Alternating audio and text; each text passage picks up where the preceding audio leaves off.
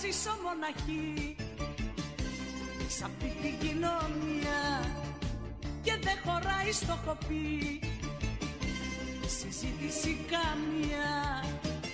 Δεν παντρεύομαι, δεν παντρεύομαι Εγώ δεν σοβαρεύομαι. Δεν παντρεύομαι, δεν παντρεύομαι Και δεν υποκυρεύομαι Σήμερα θα μιλήσουμε για το γάμο.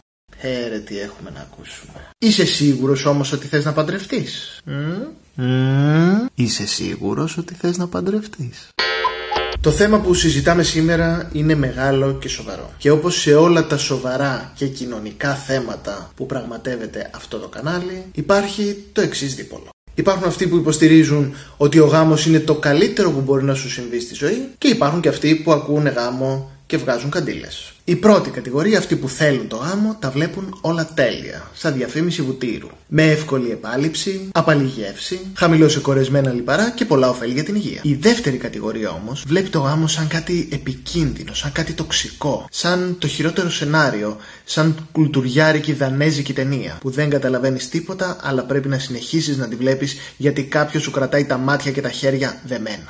Εφιάλτης. Πριν όμως μάθουμε τα υπέρ και τα κατά του γάμου, ήρθε η ώρα για το μουσικό μας διάλειμμα. Διότι τραγούδια γάμου υπάρχουν πολλά και διάφορα. Έκανα λοιπόν μια ψηφοφορία μεταξύ γνωστών και φίλων και αυτά είναι τα τραγούδια που πήραν τις περισσότερες ψήφους. Τραγούδι νούμερο 1. Το προσκλητήριο. Μάκης Χριστοδουλόπουλος.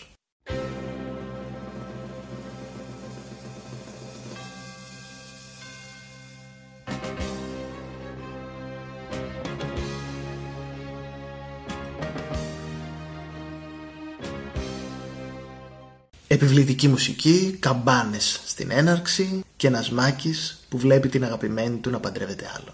Πόσοι δεν το έχουμε τραγουδήσει, πόσοι δεν έχουμε κλάψει όταν το προσκλητήριο αυτού που αγαπούσαμε μας έπεσε από τα χέρια. Όχι δεν γίνεται.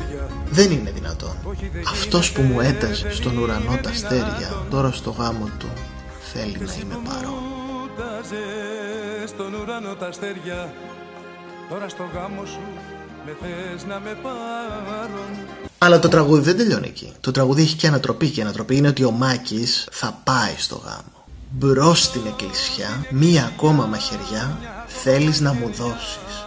Μπρος στην εκκλησιά, ακόμα μια φορά θες να με πληγώσεις. Ο Μάκης δηλαδή πιστεύει ότι η γκόμενα τα κάνει όλα αυτά για να τον πικάρει. Πιστεύει ότι ακόμα τον αγαπάει. Αχ, Μάκη.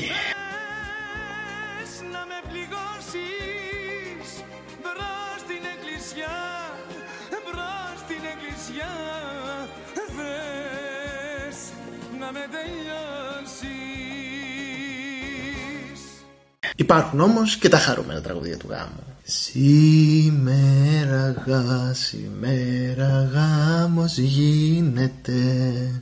Αύριο λάβει ο ουρανός, αύριο λάβει η μέρα, αύριο στεφανώνεται, άιτος στην περιστέρα. Ωραία που είναι η νύφη μας, ωραία τα πλεκιά της. Ήρθε η ώρα η καλή, νυφούλα σε στολίζουνε, ο γάμος καλορίζικος, έχω χαρά στο γάμο μου, η κουμπάρα και η λίστα είναι ατελείωτη, υπάρχουν πάρα πολλά τέτοια τραγούδια που εξυμνούν τη χαρά του γάμου και όλα αυτά τα υπέροχα που συμβαίνουν εκείνη τη μέρα. Εκτός όμως από τα κλασικά τραγούδια γάμου, υπάρχουν και αυτά που ανήκουν στην pop κουλτούρα και ένα από αυτά έχει κάνει πολύ μεγάλη επιτυχία και κέρδισε πολλές από τις δικές σας ψήφους. Στις εκκλησιάς στην πόρτα.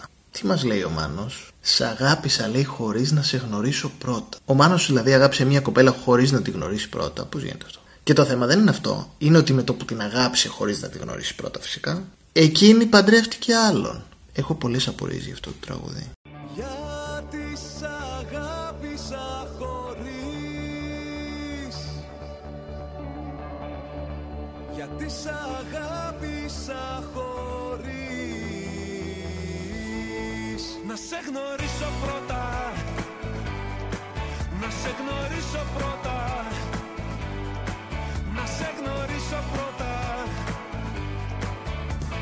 Και εδώ και τώρα μάλλον και τώρα μάλλον περνάς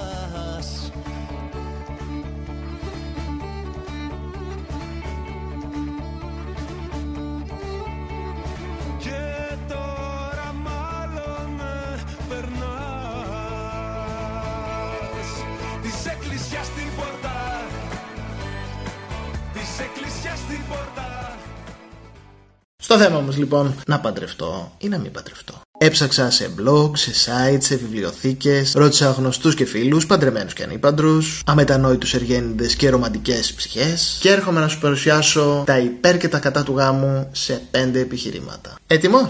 Νούμερο 1. Μια πρόσφατη έρευνα που διάβασα από ένα πανεπιστήμιο που δεν το θυμάμαι αυτή τη στιγμή έδειξε ότι όσοι είναι παντρεμένοι ζουν περισσότερα χρόνια από τους εργένιδες. Θα μου πεις πώς γίνεται αυτό; Αυτό οφείλεται λέει στο γεγονός ότι οι άντρες έχουν καλύτερη σωματική υγεία μέσω της θετικής επιρροής των συζύγων τους στον τρόπο ζωής τους. Η γυναίκα δηλαδή μαγειρεύει και περιποιείται γενικά τον άντρα της και εκείνος δεν σαβουριάζει όπως έκανε όταν ήταν εργένης. Και έτσι έχει καλύτερη ποιότητα ζωής. Τι μας λέει δηλαδή η έρευνα, ότι ο άντρας βρίσκει τη δεύτερη μαμά του. Οι γυναίκες απ' την άλλη, μας λέει η ίδια έρευνα, βλέπουν την ψυχική τους υγεία να βελτιώνεται και αυτό γιατί αποδίδουν μεγάλη σημασία στη σχέση αυτή και τους αρέσει που έχουν κάποιον να τον φροντίζουν και να νοιάζονται γι' αυτόν. Και φυσικά κάποιον που τις χρειάζεται, έτσι. Μην πέστε να με φάτε, δεν τα λέω εγώ αυτά, η έρευνα τα λέει. Οι λόγοι λοιπόν είναι λίγο πιο πρακτικοί από αυτό που λέει η έρευνα. Αν είσαι λοιπόν σε ένα γάμο, αν είσαι παντρεμένος και πάθεις κάτι, χτυπα ξύλο, έμφραγμα, εγκεφαλικό, πνιγείς με μία ελιά, ο άνθρωπός σου μπορεί και να σε προλάβει, αν δεν θέλει να σε ξεφορτωθεί, και να καλέσει το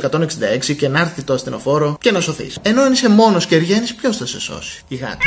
Παρ' όλα αυτά, οι αρνητές του γάμου έρχονται να καταρρύψουν την έρευνα αυτή και να σου πούν τι προτιμάς φίλε μου, ποιότητα ή ποσότητα; Γιατί η ίδια έρευνα, λίγο πιο κάτω και με πολύ μικρά γραμματάκια, μας αναφέρει ότι οι άνθρωποι που έχουν παντρευτεί και που είναι πλέον σε ένα γάμο και ειδικά μετά από κάποια χρόνια αφήνουν τον εαυτό τους, παίρνουν παραπάνω κιλά, γίνονται πιο ατιμέλητοι, δεν τους νοιάζει η εμφάνισή τους μπροστά στον σύντροφό τους. Προτιμάς λοιπόν να ζήσεις μέχρι τα 100 σου με έναν άνθρωπο που έχεις βαρεθεί και με το που τον βλέπεις θες να του κατεβάσεις όλα τα τηγάνια στο κεφάλι ή να είσαι μόνος σου ελεύθερο πουλί και να πετάς από κανάρα σε κανάρα. Νούμερο 2.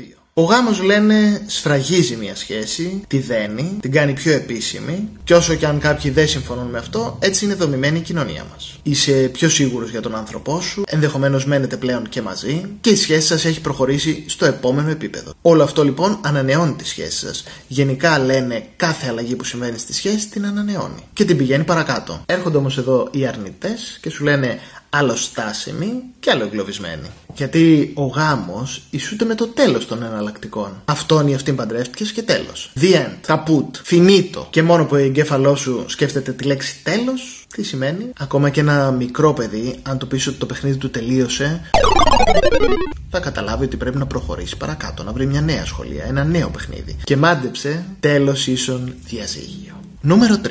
Και πάμε στα οικονομικά του ζευγαριού. Δύο άνθρωποι μαζί μπορούν πιο εύκολα να κάνουν πραγματικότητα τα όνειρά τους. Να ταξιδέψουν, να μοιραστούν τον νίκη, να πάρουν ένα πιο ακριβό αυτοκίνητο που θα το μοιράζονται και να κάνουν όλα όσα εκείνοι επιθυμούν. Επίσης θα έχουν και κοινή φορολογική δήλωση, οπότε θα έχουν και ελαφρύνσεις. Αλλά όταν χωρίσεις, έχεις σκεφτεί πώς θα τα μοιράσεις όλα αυτά; Πώς θα κόψεις την πλάσμα τηλεόρασης στα δύο; Πώς θα χωρίσεις το καινούριο πανάκριβο αυτοκίνητο στα δύο; Θα κρατήσεις εσύ δύο ζάντες και άλλη θα πάρει την πόρτα και ένα τιμόνι. Και δεν θα έχεις πάρει και ένα δάνειο; Α, και δεν θα έχεις κάνει και δύο-τρία παιδιά. Ε, κουράστηκα ήδη. Και φυσικά μην ξεχνάμε πόσο κοστίζει ένας γάμος. Πόσα λεφτά θα έχεις ήδη σπαταλήσει για να χωρίσεις. Γονιέρες, δεξίος, συνηφικό, παπάδες, στολισμούς, βέρε, δώρα στους κουμπάρους, στέφανα. Με ένα μπρόχυρο υπολογισμό που κάνω.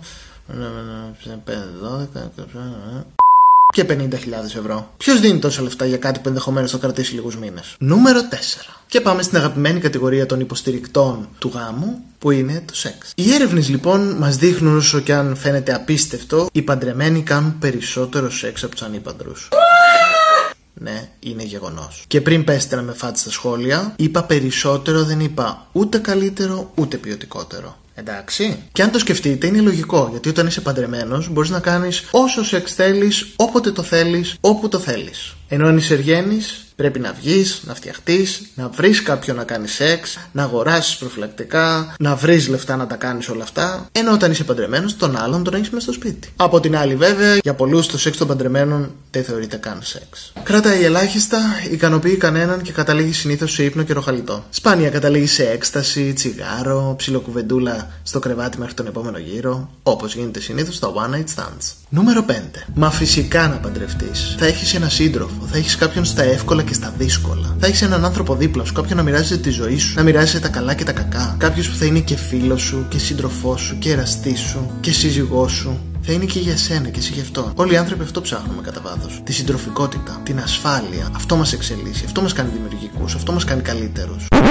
Ή μήπως όχι. Ή μήπως αυτό μας βαλτώνει. Ή μήπως αυτό μας κάνει χειρότερους. Ή μήπως αυτό μας κάνει βαρετούς. Ή μήπως συντροφικότητα για τους ανθρώπους σημαίνει συμβιβασμός. Και συμβιβασμός σημαίνει δεν μπορώ να χαλάσω τρία χιλιάρικα και να πάω road trip στον Καναδά επειδή έτσι μου την έδωσε. Γιατί πρέπει να σε ρωτήσω. Γιατί έχουμε παιδιά. Γιατί είμαστε ένα. Δεν είμαι πια εγώ και εσύ. Είμαστε εμείς. Είμαστε μαζί. Μήπως αυτό είναι καταπίεση. Μήπως αυτό σημαίνει ότι δεν μπορώ να κάνω τα δικά μου θέλω, τα δικά μου όνειρα και πρέπει να κάνω τα δικά μας όνειρα. Είναι η ίδια τα όνειρά μας, θέλουμε τα ίδια πράγματα. Θέλουμε και οι δύο να μείνουμε κοντά στη θάλασσα. Ή μήπως εγώ θέλω να μείνω στα βόρεια προάστια. Θέλουμε και οι δύο κάμπριο αυτοκίνητο, ή μήπως εμένα μου αρέσουν τα σπορ. Μήπως εγώ θέλω μήνυμα τη διακόσμηση του σπιτιού μου και εσύ έχεις μια συλλογή δίσκων που πιάνει δύο δωμάτια. Τι γίνεται τότε; Δεν ξέρω για εσάς, αλλά εγώ μπερδεύτηκα περισσότερο. Δεν ξέρω τελικά. Να παντρευτεί κανείς ή να μην παντρευτεί.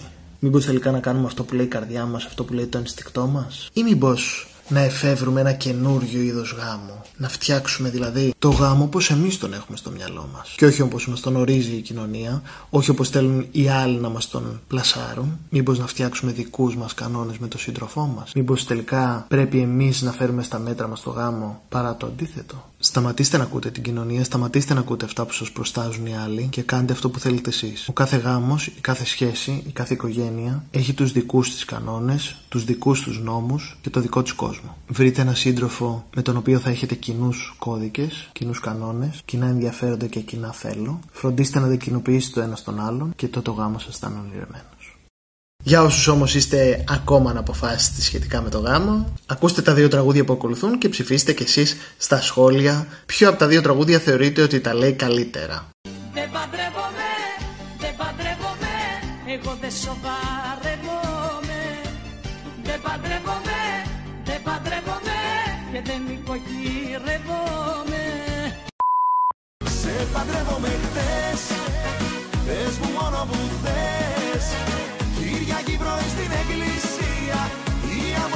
Θες